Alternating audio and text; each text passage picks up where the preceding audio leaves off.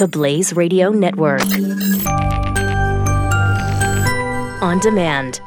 Individuals and businesses with tax problems, listen carefully. If you owe over $10,000 in back taxes or have unfiled tax returns, we can help you take back control. The IRS is the largest and most aggressive collection agency in the world, and they can seize your bank account, garnish your paycheck, close your business, and file criminal charges. Take control of your tax problems now by calling the experts at Tax Mediation Services at 800 600 8192. That's 800 600 8192. 800 600 8192. This is the Chris Salcedo Show. Speaking of Obama, that reprobate, that piece of garbage. And the reason I can say that he is that is Mr. Obama has once again, and th- this was the hallmark of his occupation of the Oval Office. He didn't care for our traditions, didn't care for what America stood for, and he meant to change it. And he despises this country, despises our traditions. And there is a long-standing tradition among Democrats and Republicans that when your time is done in the Oval Office, you go away. You've had you had your 4 or 8 years, you had your opportunity, and now it's time to let your successors have a go without your interference. Believe me, folks, I tried to get George W. Bush to come onto this program and to talk about how badly his successor, President Obama, was screwing this nation, both in foreign policy and in domestic policy. And George W. Bush would not because he had a reverence for the office of president. He just wouldn't. His father, same thing. Now, Clinton kind of, sort of, uh, violated that tradition. Not not badly. It took him years to do it. As did Jimmy Carter. It took them years. They have they have violated the tradition, but it took them years to weigh in. I'm talking beyond their successor's tenure before they started weighing in on politics.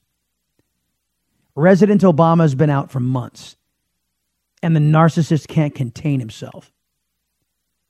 He's so tired of him not being the focus. So uh, you'll go to the Chris Salcedo Show Facebook page. You'll see his his poop eating grin on a CBS story where Mr. Obama claims that the Senate offering is not a health care bill. It's a transfer of wealth. well, no different than his bill. No different than, than Obamacare was. Now, I'm not trashing Barack Obama because he has given his opinion on this piece of trash that the Republicans have put out. But he has no room to talk as his piece of trash, Barack Obama's piece of trash, is the reason why we're having to deal with the Republicans' piece of trash. And Mr. Obama, of course, violating the tradition of not interfering in his successor's administration.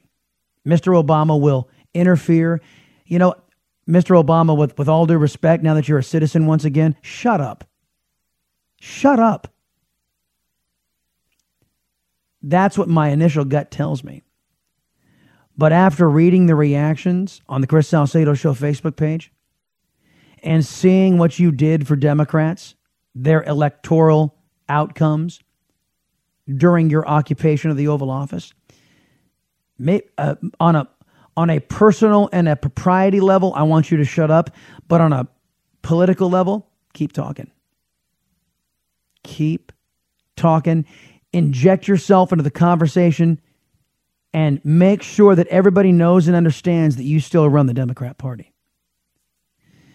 Because the, the amount of loathing and disgust and the wishes that you would just go away on the Chris Salcedo Show Facebook page was well worth it.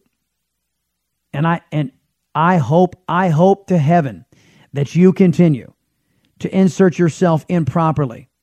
That you continue to to drag through the mud the name Democrat and you continue to show the country what a massive and colossal mistake you are. so that America will never be tempted again to experiment with such a narcissist, anti American, liberal freak as you are, Mr. Obama. So keep on talking, big mouth.